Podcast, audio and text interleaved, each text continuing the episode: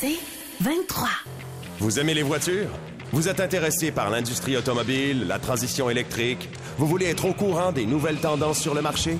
Voici Ça tient la route avec Benoît Charrette et Alain McKenna. Hey, très beau thème, hey! Alain, on a les deux bras en l'air, On mesdames, me messieurs. Yes, yes! On a donné mon nom! Bon, je vais te présenter pareil, celui-là, les mécanos. Salut Benoît. Alors, euh, le duo de choc en automobile, mesdames, On messieurs. a vraiment une nouvelle introduction. Non, non, ben c'est correct, c'est le fun. Bon, oui. ben cette semaine, écoute, pour fêter ça, on n'aura pas un, mais deux invités cette Ah semaine. Oui, oui, oui. On va avoir euh, Jonathan Côté d'Hydro-Québec parce que le circuit électrique a 10 ans. C'est vrai. Euh, et on va faire un, un petit bilan euh, et deux, euh, ce qui s'en vient parce que là, euh, tu le sais Alain comme moi, le nombre de véhicules électriques va se multiplier. Ouais. Bon, en temps et lieu, disons-le, chez les concessionnaires, parce que là, euh, on vous annonce que la pandémie va encore durer toute l'année 2022. Ouais. Et les gens, j'ai quelqu'un qui m'appelait hier, il me disait, c'est un bon moment pour acheter une auto. Parce que là, on disait toujours, ben, novembre, décembre, tu sais, c'est des mois tranquilles, d'habitude, c'est un bon moment, puis euh, les inventaires, des fois, sont un peu élevés, pour avoir des meilleurs prix. Bon, il n'y a plus rien de ça qui tient en ce moment. Écoute, c'est même pas un bon temps pour acheter une banane. Je veux dire, n'achetez pas. Je pense qu'en gros, faut se dire ça. Il y a rien qui est achetable en ce moment. C'est ça. Fait que les voitures, en ce moment, si vous en trouvez une, ça va être le prix de détail suggéré. Ah oui, ah oui, ah oui. Euh, point à la ligne, vous aurez pas un sou de rabais, essayez même pas de négocier. Puis le prix des véhicules d'occasion, c'est pareil, c'est, cher. Euh, j'ai deux personnes là, que je connais qui magasinent cette semaine, puis ils me disaient, mon Dieu, c'est quelques milliers de dollars de plus que ce que je m'attendais. Euh, oui. Et puis, puis si tu le prends pas, il y a quelqu'un à côté qui va partir avec. Alors, ce n'est pas un bon moment. Si vous en avez besoin, ben euh, OK, allez-y, mais attendez-vous, un, à attendre et deux, à payer de plein prix. Exact. Euh, si vous êtes capable de garder votre auto encore un petit peu, ben c'est pas mauvais.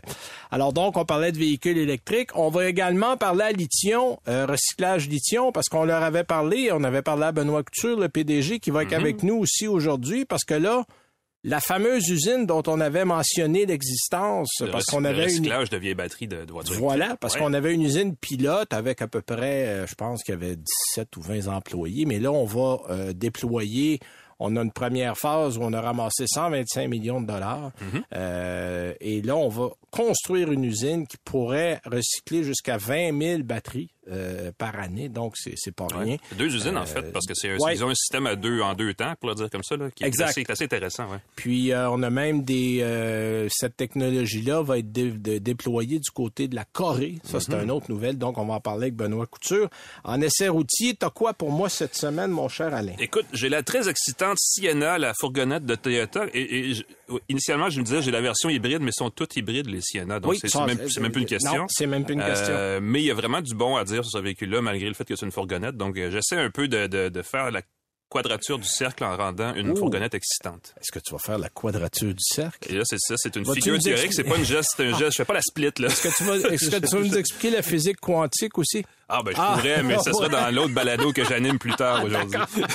Moi, je vais vous parler d'un véhicule que j'ai bien aimé cette semaine, euh, Acura RDX, la A-Spec, euh, qui est le Oui. modèle un petit peu plus sport. Oui, plus joli, en fait. Euh, ouais, un petit peu plus joli aussi. Euh, donc ça, ça va être aussi à nos essais routiers. Donc, euh, on commence, c'est vrai, avec nos actus. Qu'est-ce que tu as au menu cette semaine? Ben, écoute, j'étais, euh, j'ai de la suite dans les idées. J'avais euh, un autre euh, produit Toyota là, dont j'ai entendu parler, et toi aussi sans doute, et Oui. peut-être bien des gens aussi. Le Toyota Sequoia 2023 qui a été présenté. Et je vous dis tout de suite, il va être énorme. Euh, Ah, ce qui évidemment n'est pas une surprise. Ben, en fait, c'est le châssis du Tundra. Si vous vous Exactement. demandez d'où vient le châssis, c'est le Tundra qui lui aussi est flambant neuf en passant. Évidemment, le Sequoia a toujours été le plus gros des VUS ou des véhicules tout court vendus par Toyota. La version 2023 change absolument, ri- absolument rien à ça. Euh, donc, en 2023, cela dit, comme tu le dis, ça vient du Tundra. Donc, il est plus gros, plus puissant et, semble-t-il, il pourrait quand même être euh, moins gourmand. Ouais, parce qu'on a remplacé le V8 qui était un trou à gaz. Qui est un, là. V8, disons, vétuste. C'est un puits sans fond, ça, mesdames, messieurs. Mm-hmm. Et là, on a un V6 euh, 3.5 biturbo. Euh, donc, euh, 400 quoi? 37 chevaux? Euh, 500, oui, 437 chevaux et 583 583 Ouais, c'est livres-pieds. Euh, ça permet de remorquer 9000 livres, qui est évidemment un gros facteur euh, dans la, la- le- les critères d'achat des gens pour ce genre Absolument. de véhicule-là. Euh, donc, les composants de base sont, sont inspirés, sont directement empruntés au Tundra. Euh, le véhicule va aller rivaliser dans un marché... Bon, c'est un marché hyper populaire aux États-Unis un peu moins populaires ici, Ouais. là, les très gros VUS, mais tu sais, les GMC Yukon.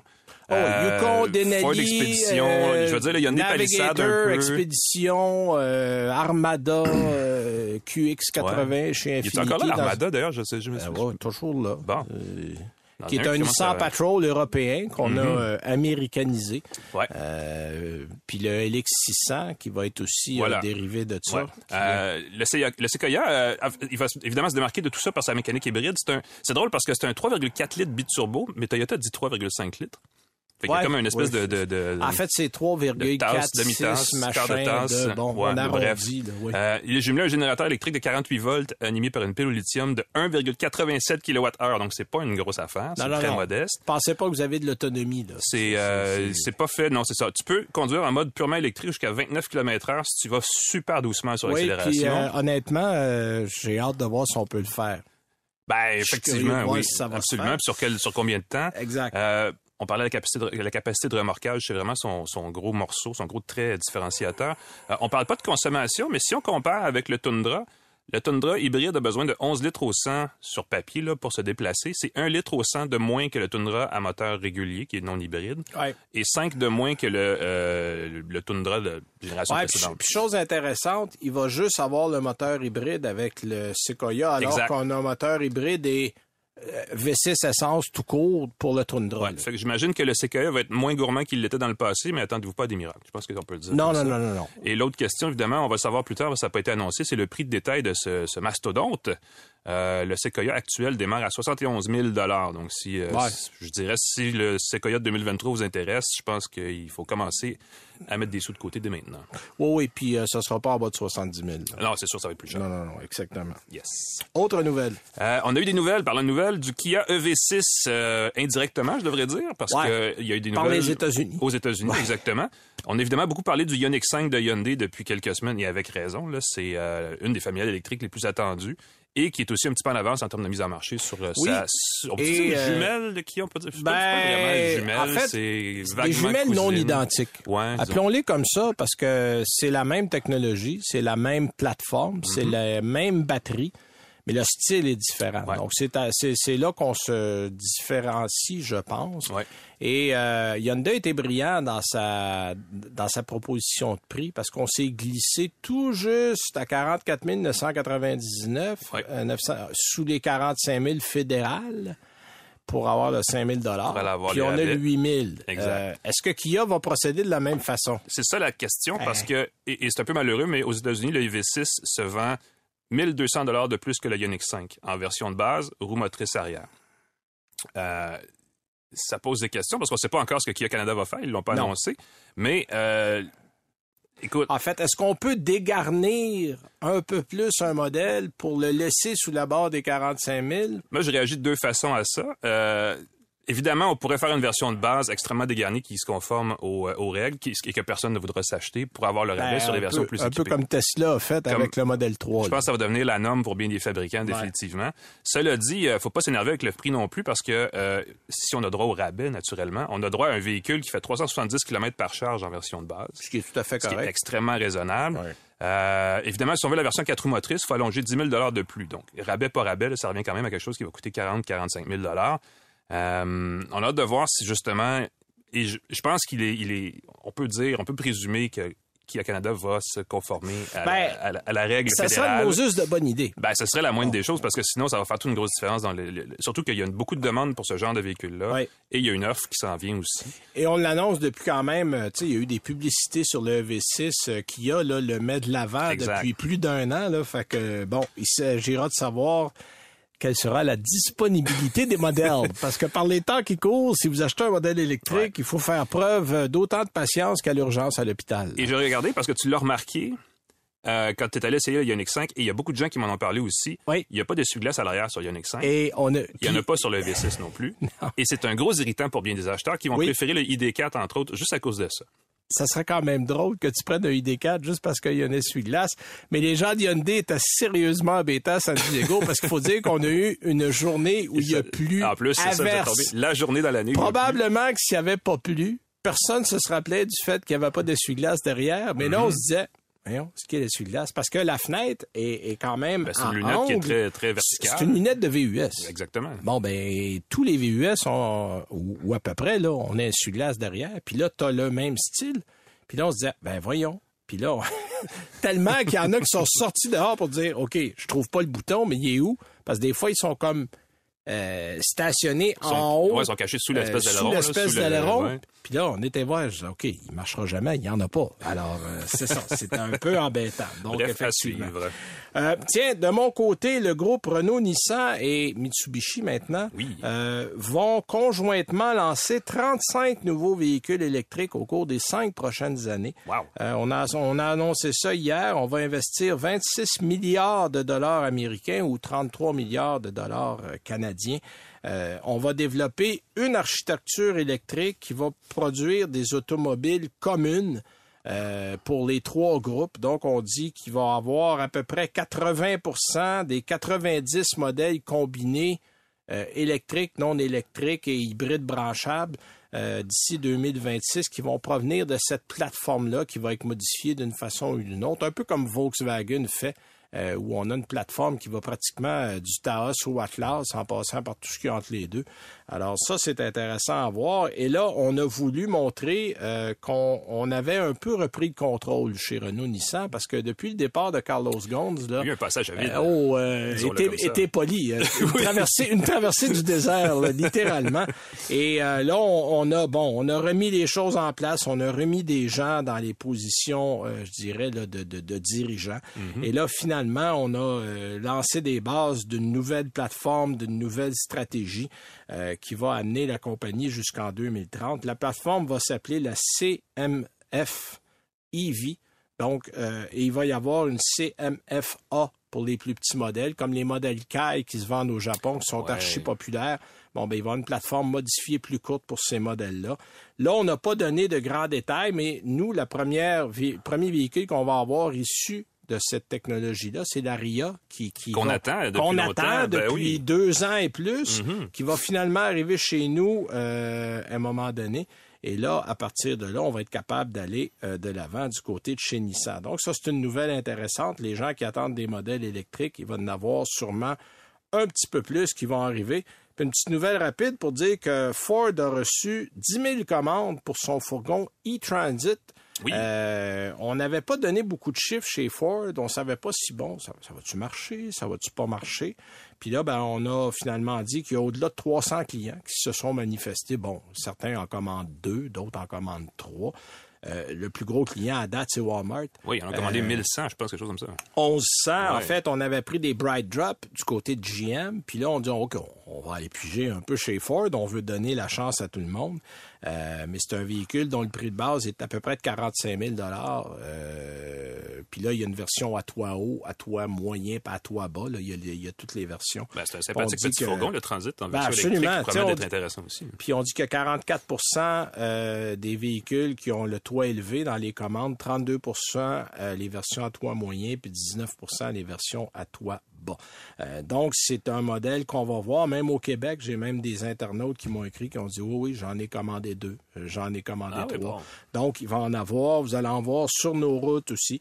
Euh, puis évidemment, Ford prévoit, parce que là, on a, des, on, on a euh, je dirais, développé euh, ce qu'on appelle l'unité Ford Pro, qui, elle, veut remplacer tranquillement tous les véhicules à vocation commerciale, là, les fourgons. On va aller aussi du côté euh, agricole, euh, du côté des compagnies. Toutes les commandes euh, qu'on dit commerciales, Mhm. euh, on voudrait générer 45 milliards, milliards de dollars de revenus d'ici 2025. Donc, on veut Oh, tranquillement vite, ça. rempla- Ben Ah oui, oui. ça vient vite. On veut remplacer tout ce qu'on fait en ce moment côté commercial par l'unité Ford Pro qui va mettre de l'avant ces technologies électriques.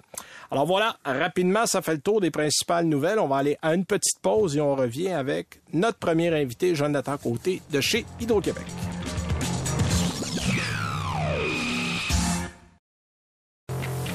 Vous écoutez Ça tient la route avec Benoît Charrette et Alain McKenna. Bon, ben, on est rendu à notre premier invité. Et non le moindre. Et non le moindre. Euh, on parle évidemment, les gens ont peut-être vu passer des communiqués cette semaine. Euh, circuit électrique a 10 ans. Mhm. euh, ça a été implanté en 2012 et pour en parler avec nous, on a le conseiller stratégique en communication d'entreprise et affaires publiques, Jonathan Côté. Salut Jonathan.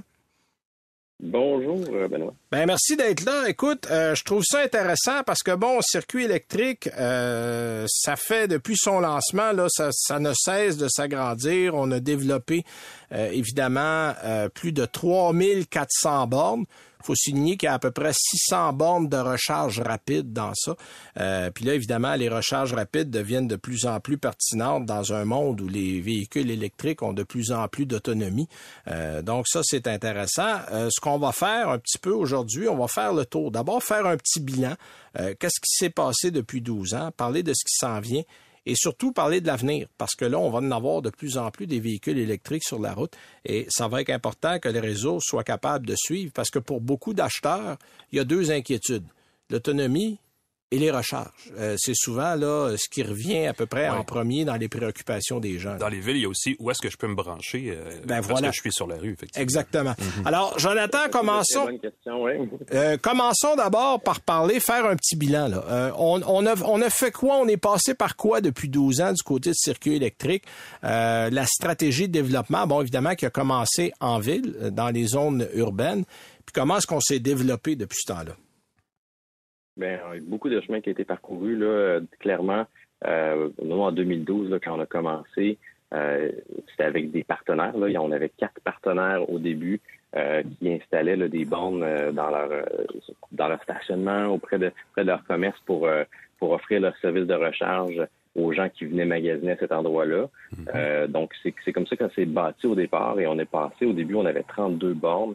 Euh, donc euh, en 2012, et ça l'a augmenté évidemment beaucoup depuis. On est rendu justement, euh, on le disait, à 3400 bornes, donc, plus de 600 bornes rapides, et on est rendu avec 730 partenaires aujourd'hui. Donc on a vraiment euh, densifier le réseau. C'est certain qu'au début, c'était c'était un peu différent aussi parce que à l'époque, il n'y avait pas tant de véhicules électriques que ça. Alors, c'est ça. En 2012, euh, là, à part une Imiev ou ah une Leaf, là, euh, il n'y avait pas grand-chose sur la route. Le Chevrolet Spark était là aussi. Ah oui, le petit Spark. ben, même, je pense qu'il y avait... on, a été, on a été témoins de, de tous les véhicules qui sont arrivés sur le marché un après l'autre et de euh, de l'engouement qui, est né autour des véhicules électriques au Québec. Euh, donc, c'était pas clair que c'était ça au début. Mais nous, ce qu'on s'est dit, c'est qu'il fallait être là pour pouvoir favoriser cette arrivée-là. Ça, fait partie des objectifs d'Hydro-Québec qui est tout à fait normal. C'est naturel pour nous d'encourager l'électrification des transports. Ça fait partie de l'objectif ben de ben décarboner l'économie. Euh, donc, nous, on disait, OK, il faut répondre présent. Donc, c'est pour ça que ce réseau-là est né. Il n'y avait pas vraiment d'équivalent dans le privé de réseau de bornes qui, puissent euh, accueillir ça. Et donc, Hydro-Québec s'est dit, OK, on va prendre cette place-là, on va euh, essayer d'avoir une infrastructure qui sera présente. Et l'idée, c'était de progressivement l'agrandir, de sorte que, éventuellement, on allait couvrir tous les coins du Québec euh, le plus le, mieux possible pour que les gens puissent circuler partout en véhicule. Là, ce qu'il y a d'intéressant, c'est qu'au fil des années, on a vu progressivement, d'une année à l'autre, le réseau se développer de plus en plus rapidement. Euh, l'année 2021, pour donner une petite idée, a eu d'importants développements. Je pense que vous avez eu un nombre record. Vous avez installé 163 nouvelles bornes de recharge rapide. Ça, il faut le souligner. Euh, puis il y a plus mm-hmm. de 100 bornes à 100 kilowatts. Euh, des, des super stations. Euh, donc, on, commence tranquillement à, regarder du côté de ce qui s'en vient. Euh, on parle d'un déploiement de 354 nouvelles bornes de niveau 2. puis parlez-nous un peu, Jonathan, à côté de des recharges, parce que là, Très longtemps, le réseau était sous-utilisé parce que, bon, les gens euh, allaient, euh, par exemple, euh, moi je me rappelle, au Renault Dépôt, mhm. où il y en avait, mais les gens restaient au Renault Dépôt 20 minutes, une demi-heure, disent, bon, je me chargerai pas pour le temps d'aller chercher trois, quatre vis, un peu de colle, puis retourner chez nous. Mais là, on a revu la stratégie, puis je pense que vous avez eu un record de recharge sur le réseau électrique cette année. Là. Oui, tout à fait. On a dépassé le, 1 million de recharges sur le réseau l'année dernière. OK. Euh, donc, on voit que le volume augmente. C'est certain qu'on densifie le réseau, on ajoute beaucoup de bornes. L'idée, c'est qu'il ne faut pas que les bornes soient occupées, que chaque borne soit occupée en tout temps. Parce que si c'était le cas, ça veut dire que les gens, faut qu'ils rentrent pour se recharger. Donc, on veut être un peu en avance. On veut en ait un peu plus que ce que les gens ont besoin pour que le taux d'utilisation soit assez bas pour qu'il n'y ait pas de, fil aux bornes et tout ça. Et on regarde ça vraiment de très près. Lorsqu'on constate qu'il y a des secteurs là, où c'est plus achalandé, où il peut commencer à avoir des fils, on va en rajouter sur ces routes-là ou sur ces sites-là pour s'assurer que les gens sont capables de se recharger sans avoir à attendre des, longs moments. Donc, euh, année record, clairement, au niveau des recharges, c'est sûr que ça va aller euh, en, augmentant. On voit avec tous les, les, nouveaux véhicules qui sortent, l'engouement que le public a pour les véhicules électriques, ça va aller qu'en grandissant, ça c'est certain. C'est sûr qu'il y a un équilibre à aller chercher entre les bornes publiques et les bornes que les gens ont à la maison. Est-ce que vous avez une cible précise du nombre de bornes qu'il faudrait pour bien couvrir la province chez Hydro-Québec? Euh, bien, je dirais qu'actuellement, au niveau du nombre de bornes pour couvrir le, Québec, on est dans, un ratio déjà qui fonctionne assez bien. Mm-hmm. Euh, par contre, ce qu'on ce qu'on sent, c'est que d'ici, euh, si on regarde sur un horizon peut-être d'une dizaine d'années, c'est pas juste le circuit électrique qui pourra répondre à, tout, à mm-hmm. tous les besoins de bornes. Donc, on, sent qu'on on doit être un joueur important, on va continuer à l'être, mais il faudra aussi qu'il y ait d'autres réseaux qui puissent euh, occuper une place. On voit qu'il y en a qui le font tranquillement.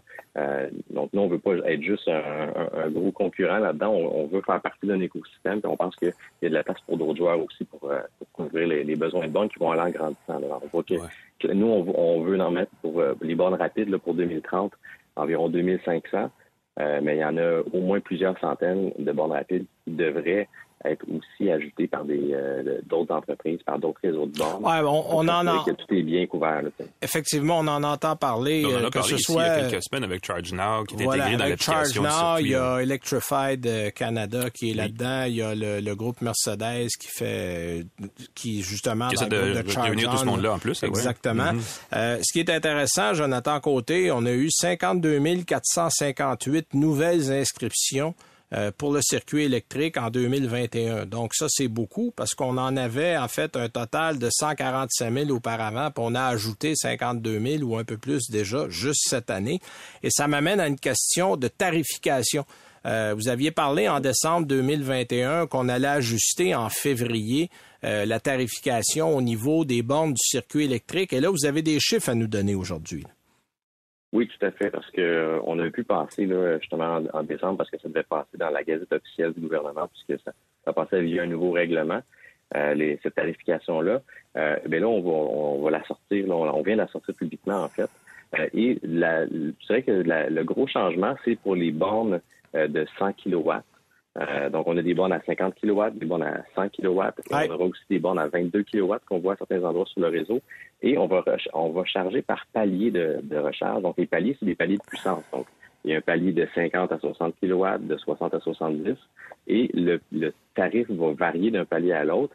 Et la logique derrière ces paliers-là, c'est pour que le prix euh, approximatif au kilowattheure reste toujours constant. Donc, euh, euh si j'ai mis X nombre de kilowattheures dans ma batterie, que je l'ai fait à 50 kW ou que je l'ai fait à 80 kW, ça devrait me coûter à peu près la même chose, kilowattheure. Ah oui, OK. ça va prendre. OK. Donc, je comprends le principe. Donc, ça va prendre moins de temps de le faire, évidemment, à 80 kWh. Mais par contre, le prix va ressembler aux 50 kWh qui aurait pris un peu plus de temps parce qu'on charge au kilowatt, pas autant qu'on va passer à bord.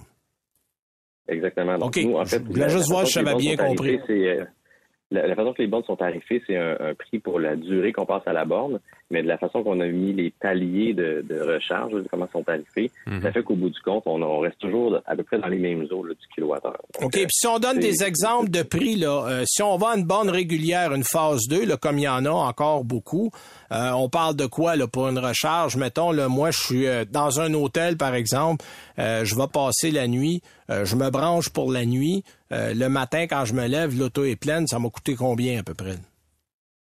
Ça va dépendre des bornes. Il y a certaines bornes qui ont un, tarif fixe euh, et d'autres qui ont un tarif à l'heure. OK. Euh, c'est sûr que si vous, avez, êtes sur une des bornes qui a un tarif euh, fixe, ça revient beaucoup moins cher parce que si vous passez la nuit au complet dessus, donc dans ces cas-là, c'est sûr que c'est plus avantageux. mais si vous avez sinon le, tarif horaire, bien, vous allez payer justement pour la durée que vous êtes là pour la nuit. Donc, on peut penser peut-être un 10, à 12 heures. OK. mais le tarif fixe, sinon, ça va être de 2,50 ah oui, oui, ça, ça c'est pas euh, cher. Mais euh, c'est sûr que sur une bonne rapide, ça va être évidemment plus euh, dispendieux. La bonne rapide, c'est vraiment pour faire un lorsqu'on fait une longue distance d'un coup, donc, lorsqu'on Ouais, ben, en fait- fait, on, on va arrêter en chemin, C'est le fameux euh, 80 alors qu'on fait une longue distance. Oui, oui, oui. C'est, c'est le fait ça. Comme elle l'indique, c'est le fameux 80% que vous faites en à peu près 30 minutes. Là, grosso modo, ça varie un peu selon les véhicules. Là. Euh, et la batterie, ouais. et de la batterie. Et là, on parle de quoi à peu près? Ça, ça le, le prix qui est en ce moment versus le prix que ça va devenir en février, on parle de quel genre de différence? Euh, ben, si on regarde là, pour les bornes de euh, les bornes de 50 kW, c'est Ouais. c'est- celle qu'on voit le plus, là, je dirais, pour euh, les bornes rapides. Euh, Laissez-moi juste sortir le, le, le prix. Bon, le, le prix va être de 12 et 39 dollars. Euh, OK. donc, euh, lorsqu'on est à une borne de 50 kW. Maintenant, si on regarde pour les bornes à 100 kW, eh bien, ça va être le premier palier, donc de 0 à 50 kW, c'est 15 et 27 Ensuite, de 50 à 60, c'est 19 et 37 Et là, ça monte comme ça progressivement. Donc là, le, le prix que je vous donne comme ça, c'est euh, taxe incluse, bien sûr. Ouais, ouais, Euh, ouais, donc, ouais. c'est sûr que vous voyez que c'est beaucoup Mhm. plus dispendieux de l'heure que la borne euh, standard, sauf qu'évidemment, vous restez beaucoup moins de temps. Euh, donc, au bout du compte, là, ça devient quand même avantageux. Et surtout que les bornes, les bornes rapides, évidemment, on s'entend que c'est lorsqu'on va faire des longues distances dans une même journée. C'est c'est pas quelque chose qui va arriver pour la plupart des, des gens là, très, très, très souvent. Euh, donc, euh, quelques fois dans l'année peut-être, dans la plupart des cas. On, pa- on parle de tarification modulée. Un des problèmes, euh, un des défis, disons, de la voiture électrique, c'est évidemment les centres urbains, par exemple, stationnés en ville à Montréal, où tu sais, des triplex se côtoient, puis il y a probablement de stationnement. Une des solutions, quelqu'un me parlait chez vous il y a un petit bout de temps, de créer des, des espaces de recharge dans les stationnements, dans les ruelles, entre autres, il y a des endroits, des quartiers qui ont ça, des espaces de stationnement euh, en retrait de la route. Est-ce que vous avez une, une- une solution de ce côté-là? Est-ce que vous pensez à une solution, en fait, pour ces gens-là en ce moment chez, chez Hydro-Québec? Ben, en fait, ça fait partie de nos objectifs pour 2022. Euh, il y a certains segments, là, justement, qu'on qu'on voit comme étant un peu plus problématiques. Et donc, la recharge des multilogements, Mhm. euh, qu'on ce soit des condos, des appartements, tout ça, on veut s'y attaquer. Donc, je ne peux pas vous donner de détails sur la, la façon que ça, sera, ça va s'articuler, mais je dirais qu'au au courant de l'année, là, vous risquez de voir des annonces euh, pour des vraiment des solutions pour- spécifiques pour ce type de recharge-là. Euh, un, autre angle aussi qu'on a déjà commencé à attaquer pour les gens qui habitent en ville, on pense à Montréal, par exemple, où c'est beaucoup plus difficile d'avoir une borne à la maison. Euh, il y a peu de gens à Montréal qui peuvent le faire. Euh, ben, c'est de densifier aussi le réseau de bornes sur rue. Euh, donc, on a auparavant, c'était seulement les carrément les municipalités qui achetaient les bornes euh, et qui les faisaient installer en devenant des partenaires. Et là, on s'est dit, OK, on va mettre un pied sur l'accélérateur pour faire déployer plus de bornes sur rue. Donc, on a lancé un programme où on va financer nous-mêmes 4500 nouvelles bornes sur rue au cours des prochaines années. Euh, donc, ça va, euh, ça, ça permet aux municipalités de nous contacter, euh, de, de proposer des sites pour les installer, et c'est Hydro-Québec qui finance entièrement la borne et l'installation. Donc, ça permet, euh, ça permet de- d'accélérer de, beaucoup le développement de Ouais. ce réseau de bornes-là. Ouais, puis Euh, risquer donc, de euh, convaincre plus de monde aussi, je pense. effectivement, effectivement. Oui, effectivement, parce que si la municipalité n'a pas à payer pour cette, euh, cette installation-là, eh bien, c'est un, c'est un, c'est un bon incitatif Ça dire, toute une on va différence. installer ça dans notre municipalité. Exactement. Bon, Donc, ben, euh, là, on a commencé déjà, puis ça va se poursuivre là, vraiment dans les prochaines années. On vient d'en mettre 4500 euh, des bornes de- de- à travers ce programme-là. OK. Ben écoute, euh, merci beaucoup, Jonathan Côté, pour ton temps. Euh, C'était très instructif. Je rappelle que Jonathan Côté conseiller technique euh, communication d'entreprise et affaires publiques pour Hydro-Québec, en fait, pour euh, le circuit électrique. Et euh, nous, on va passer à une pause et on revient avec notre deuxième invité.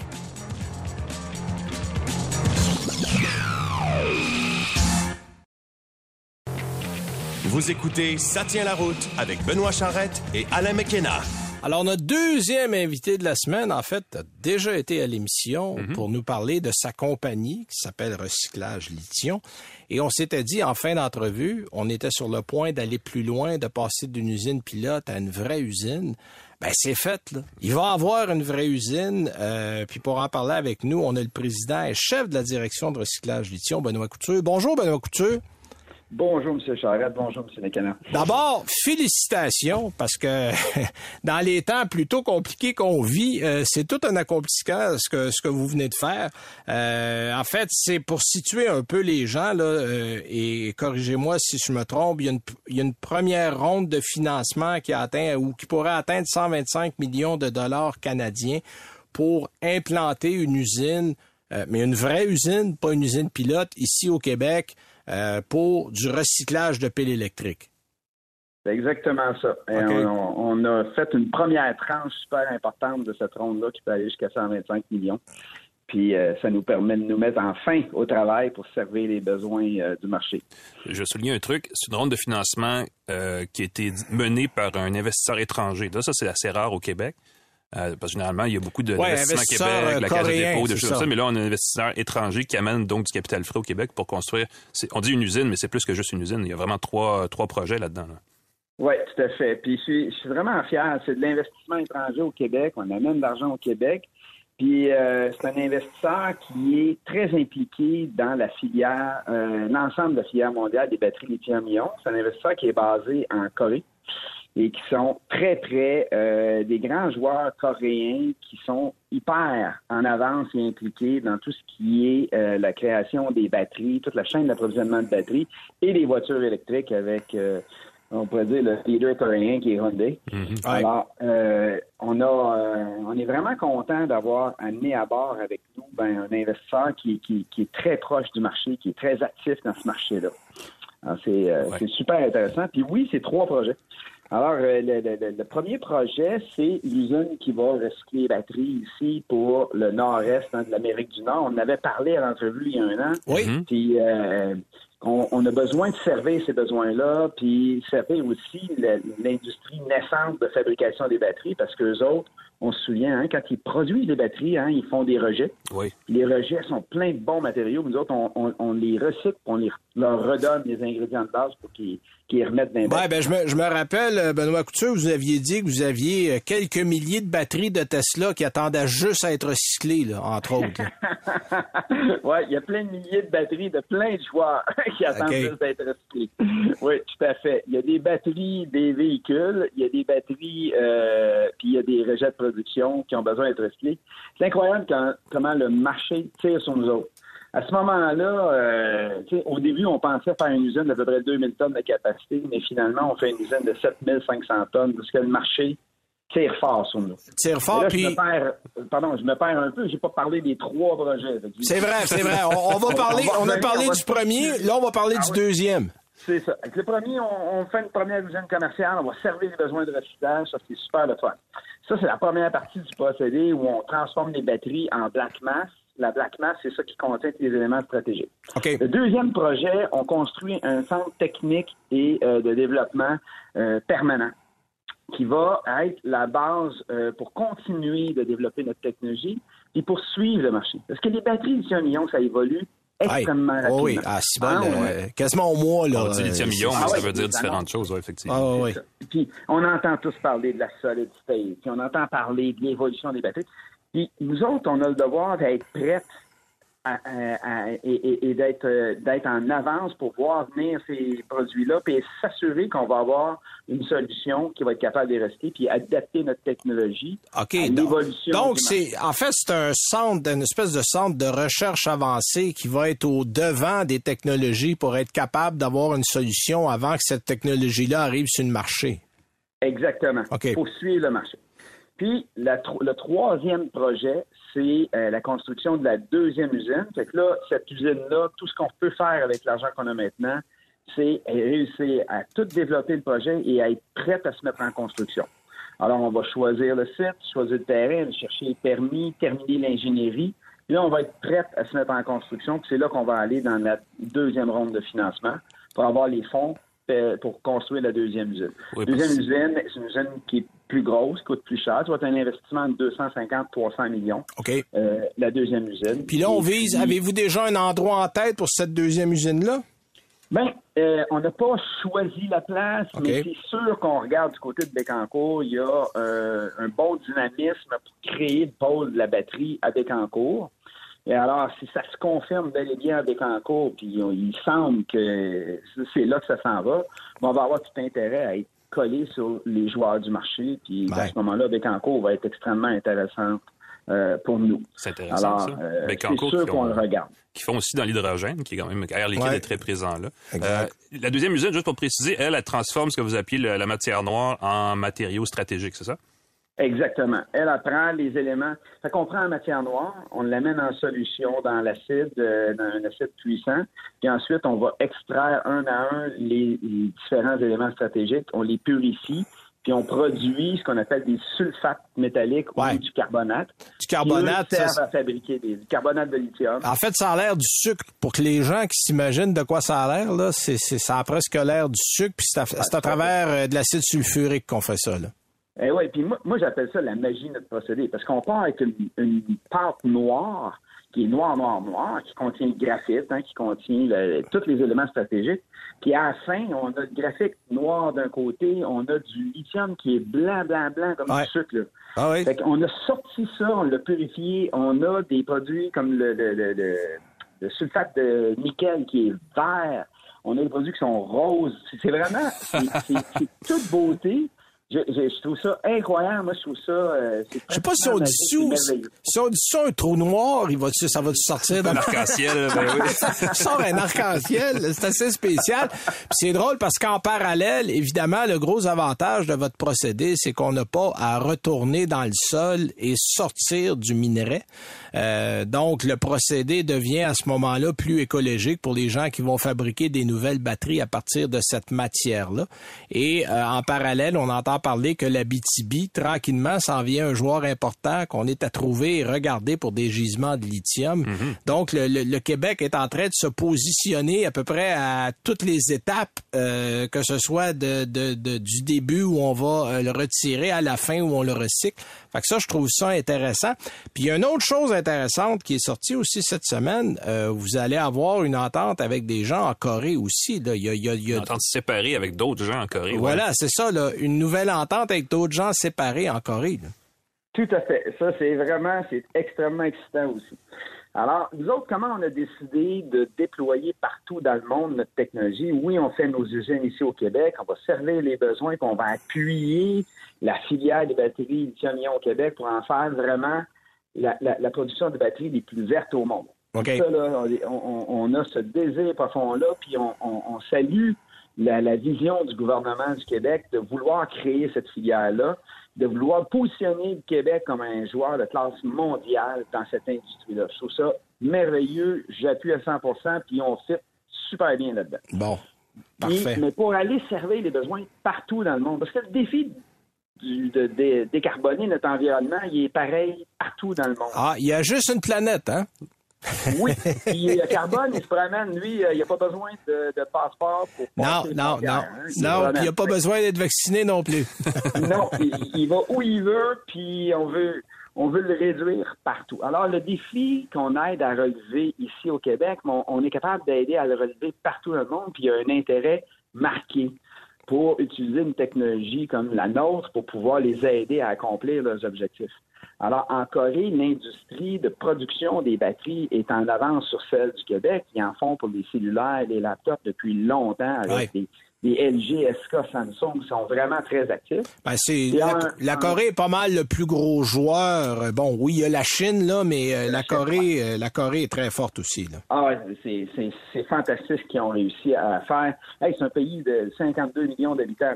Ah oui, absolument. Si eux autres ont pu prendre cette position-là, là, on est capable de faire quelque chose ici, pour avoir une vraie position. Il y a beaucoup d'atomes crochets entre le Québec et la Corée. Euh, oui, sauf on que, rend pas compte. sauf que, disons qu'une semaine moyenne d'un travailleur coréen, ça ressemble plus à 80 heures. Là. Euh, c'est pas 40. Là. Mhm. Je sais que Benoît Couture, vous avez fait affaire avec ces gens-là. Euh, on les connaît, nous, dans l'industrie automobile. Euh, recevoir un téléphone à 2 heures du matin d'un Coréen, c'est pas, pas une chose inhabituelle. Là.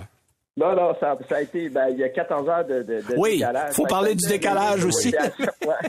ça a été une année de négociation plutôt intense parce qu'en même temps, on n'avait pas arrêté le reste. Hein? Mhm. Exact. Mais, mais, il y a une entreprise, AIS, donc CO, qui, qui, qui ont, c'est un grand conglomérat industriel, qui ont entre autres de, une entreprise de recyclage de batteries lithium-ion. Fait qu'ils en font déjà du recyclage de batteries lithium-ion avec des anciennes technologies. Ah oui. Quand ils ont vu notre technologie, là, ils ont dit Oh, c'est ça que ça nous prend pour euh, se positionner, avoir un avantage concurrentiel marqué, puis euh, servir euh, le marché coréen comme il doit être servi. Fait qu'ils ont choisi d'acheter notre technologie puis d'implanter une usine lithium chez eux. OK. on commence déjà à travailler avec eux le développement d'une première usine, la première partie, celle qui va produire la black mass. Ils ont déjà euh, une entente avec nous pour la deuxième partie pour faire ce que nous autres on appelle l'usine hydrométallurgique. Alors, il va y avoir à terme euh, le même type d'installation qu'on est en train de développer au Québec euh, avec nos projets de première génération. Il va y avoir la même chose en Corée, puis c'est ça la vente qu'on a réussi. Fait comme première vente, peut pas. Ben là, oui, surtout que vous, vous tombez avec un gros joueur et probablement que ça, en tout cas, la technologie est intéressante. Benoît Couture, ça peut faire boule de neige et euh, les besoins sont grands aussi en Europe parce qu'on en vend beaucoup de véhicules électriques en Europe. Euh, donc, il y a, probablement des, débouchés un peu partout avec ce que vous faites. Là. Tout à fait. On est déjà en négociation pour des projets euh, aux États-Unis et en Europe. Alors, euh, restez connectés. On va avoir le plaisir de faire des annonces encore avec notre stratégie de licencier notre technologie à des opérateurs, des recycleurs actuels de véhicules ou des recycleurs actuels de batteries. Il y a des gens qui recyclent des batteries assez de plomb en ce moment. Oui, c'est vrai. Ils regardent le marché des, batteries lithium-ion et disent, hey, avec la technologie, moi, j'ai déjà les trucks, j'ai déjà les routes, j'ai déjà tout, je peux, je peux servir le marché. C'est pour ça qu'avec notre, notre approche de leur fournir la technologie, leur fournir les équipements, puis leur donner l'appui technique grâce à notre centre technique, mais on leur permet de servir leur marché localement. ça va aller beaucoup plus vite que si on voulait aller construire nous et opérer des usines partout, puis créer les liens avec tous ces clients-là. Aller créer les liens avec les euh, c'est un défi. Ah, mais quelqu'un qui fait déjà le travail là-bas, puis qui est déjà implanté, il y a déjà des, des, euh, tout un système de logistique, un système d'opération des opérateurs, puis des liens avec les clients quand il dit je rentre la technologie, je me mets euh, au travail. Ouais, ouais, c'est ça. En fait, tu ajoutes, un ingrédient dans une machine qui fonctionne déjà, mais c'est un meilleur ingrédient que celui qu'ils ont déjà. Donc, ça va simplement améliorer tout le processus au passage. Euh, en une minute, Benoît Couture, dites-nous euh, les visées qu'on a moyen long terme pour le Québec. Là, évidemment, une première usine ou des premières usines. Est-ce qu'on veut continuer le processus ici ou si là, on veut plus aller voir chez nos voisins du Sud qui ont aussi des besoins là-dessus? Bien, c'est ça. OK. Avec déjà une première usine, nos, deux premières usines puis le centre technique, on est très bien capable de servir les besoins du Québec. Ce qu'il faut réussir au Québec, c'est à faire éclore la stratégie des batteries, la, filière des batteries lithium-ion. Nous autres, on va mettre tout ce qu'on peut pour aider ce projet de société-là à être un succès puis qu'on prenne notre rôle. Ah, ça, c'est le départ. À partir du Québec, on va rayonner partout dans le monde, puis on va aider des entreprises partout à implanter notre technologie, puis à supporter les efforts des sociétés partout dans le monde pour baisser leur empreinte carbone, puis qu'ensemble, on livre un monde meilleur à nos enfants. Bon, ben, on peut pas, peut pas terminer sur une meilleure note que ça, Benoît Couture. merci beaucoup. Et, et on vous le dit, quand il va y avoir d'autres développements intéressants, tenez-nous au courant c'est toujours dans notre intérêt d'en parler. Merci beaucoup, Benoît Couture. Excellent. Merci de prendre le temps d'en parler. C'est important, Merci. puis je l'apprécie. Salut bien, salut bien. Alors, c'était Benoît Couture, qui est président et chef de la direction de recyclage Lithium. Nous, ça m'a fait notre émission cette semaine. Merci à la Mécana. Ça fait plaisir. Euh, restez avec nous, on continue en balado, ceux qui veulent rester côté balado pour nos essais routiers. Merci à Claude Hébert derrière la console. Bonne semaine tout le monde. Salut. C'est 23. Vous écoutez Ça tient la route avec Benoît Charrette et Alain McKenna. Bon, ben là, on est plus relax parce que là, on est en partie balado. on a desserré notre cravate un peu, on a remonté nos mains. Si on était la poche bleue, on sortirait la bière, mais on n'est pas rendu là, nous Qu'est-ce que tu veux? Faudrait peut-être aller voir un peu par le char. Ben, parler d'auto pour avoir un café. on plus, peut-être un café. Bière et auto vont pas, vont pas bon ménage, Alors, on a un peu de temps, mon Alain. On va parler de nos essais routiers. Au début de l'émission, on s'est dit que toi, tu allais essayer la Toyota Sienna. Oui. Euh, tu as dit hybride, mais oui, parce que c'est tout hybride. On pas vraiment le choix, ouais. Alors, euh, je te laisse aller. Ben, parler de ça. Je vais dire ceci, hybride et quatre roues motrices, qui est une combinaison euh, assez gagnante dans un, ce qui serait un VUS normalement, et là, tout le monde se précipiterait, n'est-ce pas? Là, on parle de fourgonnette. Euh, et ça prouve, en fait, une chose, c'est qu'acheter une automobile n'est pas un geste rationnel. Euh, Ça ne l'a jamais été, parce que sinon, il y aurait six modèles à vendre qui correspondraient à tous les besoins, puis ça réglerait le problème. Et voilà. Et, et- et plusieurs de ces modèles-là auraient la forme d'un gros monospace familial comme une fourgonnette. Oui.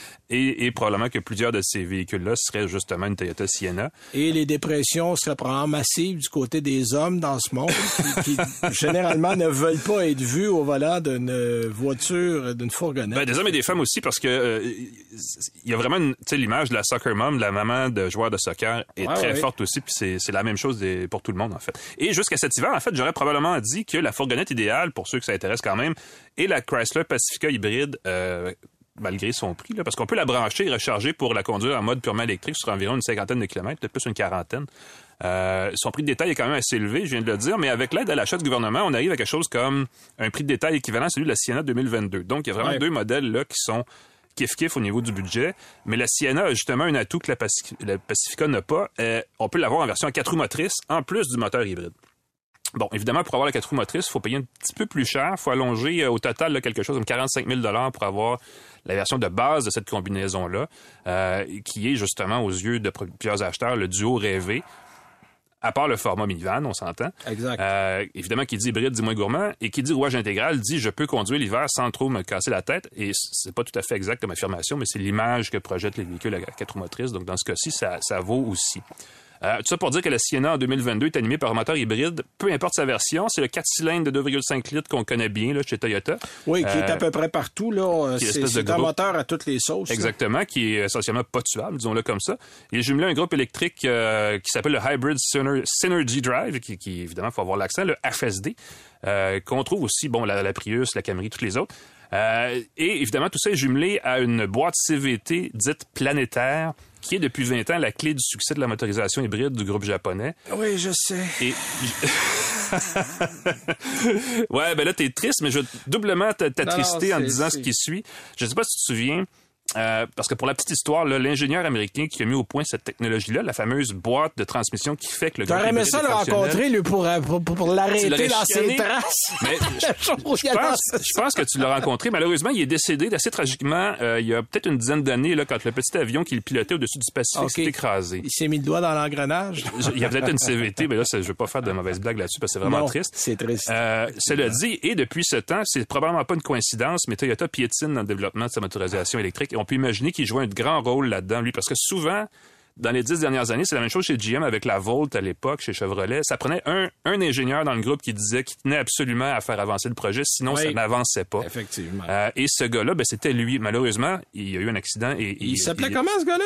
Je- J'essaie de m'en rappeler, je me rappelle pas, je l'avais rencontré, puis je pense que tu étais là aussi dans des lancements de véhicules comme la Prius, entre autres, en Californie. C'est souvent là que ça se Ah, passait. oui, oui, oui. C'est un sympathique mais- gaillard. Oui, oui, oui. Puis il, me avait le don. Et c'est rare, ça, dans les ingénieurs automobiles, et, je veux pas faire de, de caricature, mais il arrivait à vulgariser très clairement sa technologie. Euh, c'était le fun de lui parler parce que, tu sais, pour un journaliste, nous, on aime ça vulgariser, mais on n'aime pas ça aller trop dans le trop technique des fois pour que ce soit compréhensible. Puis il arrivait à faire le pont, là, et c'était super intéressant qu'on les conversations qu'on pouvait avoir avec lui. Bref, euh, ça explique aussi pourquoi la Sienna 2002, 2002, ha, 2022 a une motorisation hybride somme toute plutôt modeste. Euh, on s'entend, sa consommation d'essence n'est pas réduite de façon si considérable là, par son groupe électrique. Durant la semaine d'essai que j'ai eue à la mi-janvier, qui était évidemment très froide parce que cet hiver est un hiver extrêmement froid, euh, on a réussi à consommer environ 9, environ, c'est assez précis, 9,2 litres au 100 km au volant de la Sienna XSE, le modèle le plus équipé de la gamme. Euh, c'est correct. Pour une minivan quand même assez lourde, en hiver, ça, ça, ça- on s'en tire plutôt bien. Mais euh, pour comparer, là, la Pacifica atteignait, quand je l'ai essayé l'année dernière en version hybride branchable, environ 6 à 7 litres au 100 km si on la branche pas entre chaque déplacement. Ouais. Évidemment, on peut la brancher, elle, puis réduire encore plus sa consommation, mais ça, c'est une autre, c'est une autre question. Euh, cela dit, et pour tout le reste, on n'a aucun reproche à faire à la Toyota. La Sienna est confortable, spacieuse, euh, ingénieuse et bien conçue. On a atteint ces jours-ci, pas juste chez Toyota, mais un petit peu partout, l'espèce d'équilibre entre les gadgets à bord et, et la surabondance de ces gadgets-là. Euh, Il n'y a pas beaucoup de surface tactile, il n'y a pas comme 36 000 boutons non plus. Euh, je pense qu'on y arrive plutôt bien. Il reste évidemment l'accès à la troisième rangée de sièges qui pourrait être un peu plus simple euh, par les portes latérales. Cela dit, on peut rabattre cette banquette-là, la dernière banquette à l'arrière, d'une seule main quand on veut utiliser le coffre en version allongée pour stocker un peu plus de, de matériel, que ce soit l'épicerie, des boîtes, ce que vous allez acheter chez Costco, Ikea, peu importe. Un détail, moi, qui m'a agacé, puis qui, je sais pas à quel point c'est important chez les acheteurs, mais la, la radio, la sonorisation de la Sienna est pas très bonne. Non.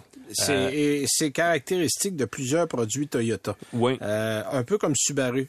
Euh, puis Subaru a pourtant raison. des très bonnes chaînes audio. Mais bâtard, ça sonne pas bien dans le char. tu dis comment ça fait que ça... que- parce que, écoute, ils ont mis du Harman Kardon à un moment donné, puis tu dis, moi, j'ai entendu ça dans d'autres autos, puis mon... C'était- ah oui, magnifique.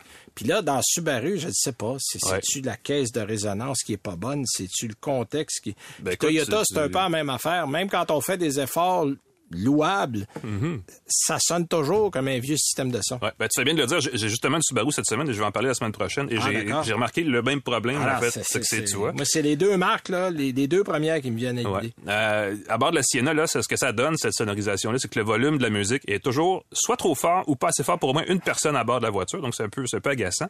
Euh, bon, il y a CarPlay, euh, il y a Android Auto. On aimerait ça avoir tout ça en version sans fil. Ça viendra peut-être dans une mise à jour éventuelle. Ça peut être une mise à jour logicielle. Donc, peut-être qu'on peut acheter le véhicule maintenant et avoir la mise à jour bientôt. C'est à suivre. Toyota ne le dit pas trop, mais bon, espérons-le. Euh, et, cela dit, ça reste bon quand même des petits détails là. euh, et, j'aimerais vous vous convaincre de, de- de penser comme ça. Mais si vous magasinez pour un VUS en ce moment pour une famille de 5 ou plus, il ne serait pas malvenu de piler un peu sur son orgueil. Et là, Ah, j'utilise toutes les petites pincettes que je peux dans ma phrase pour au moins je- jeter un coup d'œil à la Sienna et, et accessoirement à la Pacifica si ça vous tente aussi. Euh, parce qu'au-delà de l'image de fourgonnette pépère et de la conduite, qui est évidemment pas une voiture sportive, euh, c'est vraiment un véhicule extrêmement pratique. Ah ouais. Pas très gourmand vu qu'on a un hybride. moi, il y a deux personnes- très, très excellent. Il y a deux personnes cette année qui m'ont appelé pour dire, bon, ça fait deux fourgonnettes que j'achète, donc ça fait dix ans que j'ai des fourgonnettes. J'aimerais ça aller ailleurs. Puis, puis il était convaincu au départ de dire, bon, euh, je vais m'acheter autre chose.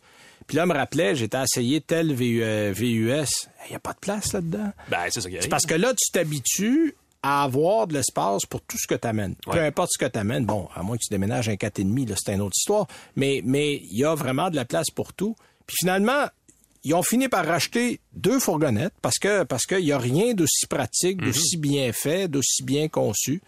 Puis honnêtement, euh, je comprends que un hybride branchable du côté de la Pacifica va faire mieux, mais pour une fourgonnette de cette taille-là, avec tout ce qu'on peut mettre dedans, et euh, le 4 cylindres Ben, le n'est 4 pas... motrices, c'est un gros, un Bon, gros le facteur 4 roues d'achat motrices, c'est intéressant. Et le des 4 gens. cylindres n'est pas un désavantage par rapport au 6 cylindres qu'il y avait avant. Non, je vais le exact. souligner. Non, bon point, effectivement. Bon, la CVT, je, je suis toujours pas un amateur de CVT, mais dans une fourgonnette, pff, regarde, Ouais. personne n'achète une fourgonnette pour l'expérience que tu as derrière le volant. Bon, faut prendre ça pour acquis au départ. Une fois qu'on a accepté ça, le reste, ça va extrêmement bien. J'ai, j'ai, j'ai pas grand-chose à dire. Voilà. Écoute, merci. On avait, euh, on n'a pas souligné les gens qui veulent nous écouter.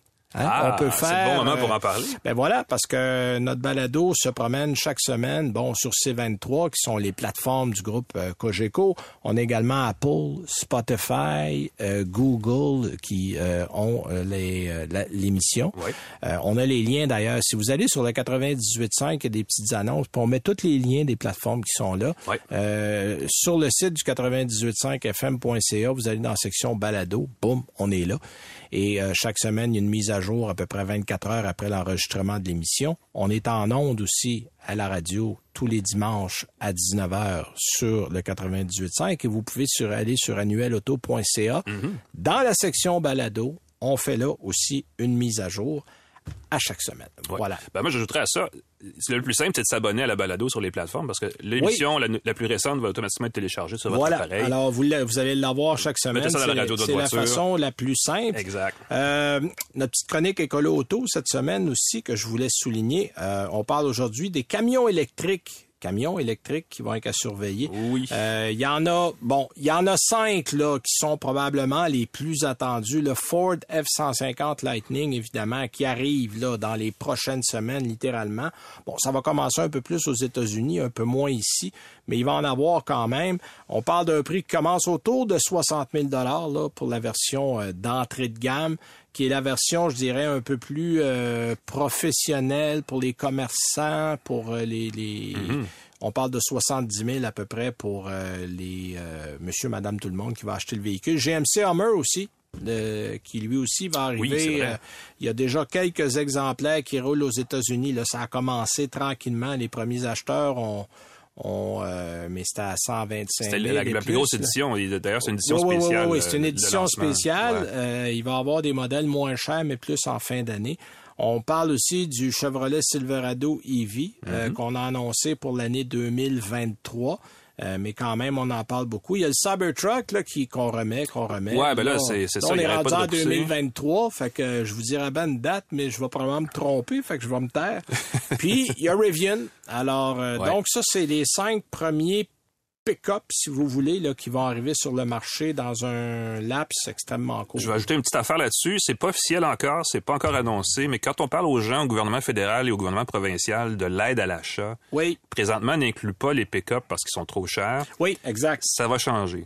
Euh, et ça, je vous le dis, je, je pourrais vous le dire au conditionnel pour être plus exact, mais vraiment, le, le- le- le- le- ce qu'on entend, là, c'est que ça s'en vient. On travaille sur des nouvelles formules d'aide à l'achat pour que, justement, les véhicules qui sont pas des véhicules de luxe, mais qui sont qui coûtent plus cher, parce que, tu sais, un, un pick-up, veut pas, c'est plus gros, il y a plein Voilà, exactement. euh, qui soient inclus dans cette aide à La l'achat. grosseur de la pile aussi. Exactement. influence, Et, je pense, si j'avais, si j'ai bien compris entre les lignes ce qu'on m'a dit, c'est que d'ici au printemps, on va avoir des bonnes nouvelles là-dessus au niveau des deux paliers de gouvernement. Donc, on pourrait, pour Ah. les gens que ça s'intéresse, peut-être attendre que ça dégèle un peu là, Ouais, à l'extérieur ouais. pour faire une promesse Attendez le d'achat. printemps un petit peu. Il va peut-être avoir des bonnes nouvelles pour votre, euh, vos finances personnelles là-dedans. là. Bon, parfait. Alors, puis si vous voulez plus de détails, ben l'article est sur écoloauto.com. Voilà. Vous pouvez aller le voir. Tiens, de mon côté, j'ai essayé la Acura euh, RDX A-Spec, Oui. euh, qui est le modèle plus sportif, euh, plus intéressant. Il y a plus le fun chez Acura, je trouve, le RDX. Ben, écoute, je trouve que c'est vraiment un modèle intéressant. Parce que d'abord, on a le côté euh, réaliste en termes de prix euh, du véhicule. Euh, on a de l'électronique, mais pas trop. On n'est pas fardé d'électronique. Euh, la conduite intéressante, le moteur 4 cylindres d'une air. Donc, euh, j'ai trouvé la, la combinaison extrêmement intéressante. La seule affaire qui me fatigue encore, c'est la Moses de tablette tactile. Et là encore, ben oui, c'est ça. Puis t'as pas le choix. Faut travailler avec. Honnêtement, là, j'ai dû arrêter euh, cette semaine parce que là, bon, il fait moins 1000 depuis euh, deux semaines. Là. Mm-hmm. Fait que là, l'auto est froide. Puis là, le- le- l'écran, écoute, je sais pas si c'était le, le Ah oui, froid qui ralentissait ouais. l'écran. Euh, c'est- aptif, là. Où. Puis là, euh, je, passais d'une coche à l'autre, là, en, en bisounant avec le doigt sur la tablette, là. Oui, parce que le pavé, il fait, il fait, il fait comme un pavé d'ordinateur. Ça, ça, ça anime Oui. une souris, mais la souris est collée, est magnétique. Elle colle ça. aux icônes, c'est, Bon, compliqué. Ah c'est compliqué. Puis là, j'arrivais jamais sur le bon. J'arrivais toujours sur celui à droite de celui où je voulais aller. Fait que là, à un moment un moment donné, j'ai j'ai- non, ça gâche une expérience. j'ai juste arrêté. Mm-hmm. Puis là, je l'ai placé. Je l'ai mis dessus. Je suis reparti. Mais Tu sais, tu devrais pas avoir à faire ça dans une auto. Là, Ça, on s'entend. Bon, mais, mais mis, à- mis à part ça, j'avoue que le, le véhicule est intéressant. En fait, ça prouve qu'il est possible d'obtenir une bonne quantité de luxe à un prix raisonnable. Euh, j'ai aimé le moteur. On fait un 0-100 avec le 4 cylindres à peu près en 7 secondes, ce qui est tout à fait honnête. Euh, petit moteur turbo, c'est le fun. Il y a le SH All-Wheel Drive, le Super Handling bon All-Wheel Drive, oui. euh, qui est vraiment réactif, qui va bien. Euh, siège chauffant, cuir, euh, puis le format est intéressant. Euh, il y a un bon espace de rangement, il y a de la place en masse pour les gens qui sont assis en arrière, Mm. le, bu- le bruit de l'habitacle est bien contenu. C'est confortable, ce Euh, véhicule-là. par C'est bien rapport assis, à la route. trouvé. Bon, euh, du cuir noir euh, à moins 20, c'est fret quand t'arrives le matin. Ah, ça. là, c'est un peu dur, mais bon, euh, il y a les bancs chauffants, donc ça, c'est déjà, euh, ça compense un peu. Euh, et euh, on a intégration de CarPlay, Android Auto et connectivité sans fil. Ça, c'est intéressant. Ça, c'est un gros plus, Euh, ça, effectivement. c'est un gros plus parce que le téléphone est resté dans ta poche après, puis boum, tu communiques, puis tout ça, et ça fonctionne très bien. Donc ça, c'est euh, un des modèles intéressants dans la catégorie. Si vous voulez voir à quoi ça se compare, ça se compare à des modèles comme le Q5, ça se compare à des modèles comme le Mercedes GLC. Euh, bon, le F-Page chez Jaguar, là, en termes de format, Ouais. c'est- beaucoup plus cher, c'est moins fiable. Mais la beauté, c'est que euh, on peut aller voir aussi un NX peut-être du côté de chez Lexus. Mais le RDX a l'avantage d'être à peu près avec Lexus le modèle le plus fiable dans cette catégorie-là. Et en termes de conduite, on perd pas beaucoup. En fait, on perd pas par rapport aux Allemands. Bon, si vous prenez un GLC 63 AMG, là, c'est correct. on Ouais, est- ben là. mais, mais le prix est le triple. Ouais. Mais, mais je parle chevaux pour chevaux en termes de puissance, prix pour prix. euh, et technologie pour technologie, euh, vous perdez rien et vous avez un véhicule qui est extrêmement fiable. Fait que pour ces raisons-là, je vais même passer par-dessus le pavé tactile. ça reste mineur parce que dans l'ensemble... Ça prend des défauts. Être Ben, parfait. En fait, c'est pas assez pour que je le recommande pas. Mm-hmm. Ce que j'aimerais que Acura fasse, c'est qu'il arrive avec un bouton qui peut remplacer, comme Lexus a fait. Lexus, ils l'ont gardé, le pavé tactile, puis à un moment donné, ils ont mis un bouton. Tu de prendre les ouais. deux. Euh, ça sera une bonne idée. Parce que là, il n'y en a pas de molette, puis tu cherches la donner une molette. Ben, c'est sur la voie de- d'évitement, ces trucs-là. C'est en train de disparaître. Euh, j'espère, Ouais. j'espère. Alors voilà, c'est nos essais routiers de la semaine. Euh, ben un grand merci à tout le monde d'avoir été là. La semaine prochaine, je vais avoir en essai. Qu'est-ce que je vais avoir en essai la semaine Qu'est-ce que prochaine? t'en essais? Euh... Moi, vraiment, je peux te parler du mien parce que j'ai Oui, trouvé le ouais, fun. J'ai le Subaru Forester édition Premier, là, qui est l'espèce d'édition Oui. super équipée, qui est un mélange de vieille technologie et de nouvelle technologie parce qu'il y a le système de conduite EyeSight qui permet Ouais. pratiquement de ne pas avoir touché le volant. Mais ça reste un Forester. Et j'ai plutôt aimé cette combinaison. Ouais, puis toi, tu es un amateur de Subaru au départ. Il y a, il y a des petits atomes crochus de ce côté-là. Ah oui, j'ai un Volvo XC40 Recharge. Ah, ben voilà. Alors, on va parler d'électrique la semaine prochaine. Alors voilà, ben merci d'avoir été là. Merci à Claude Père de la console. Et nous, on se reparle la semaine prochaine. Salut tout le monde. Salut.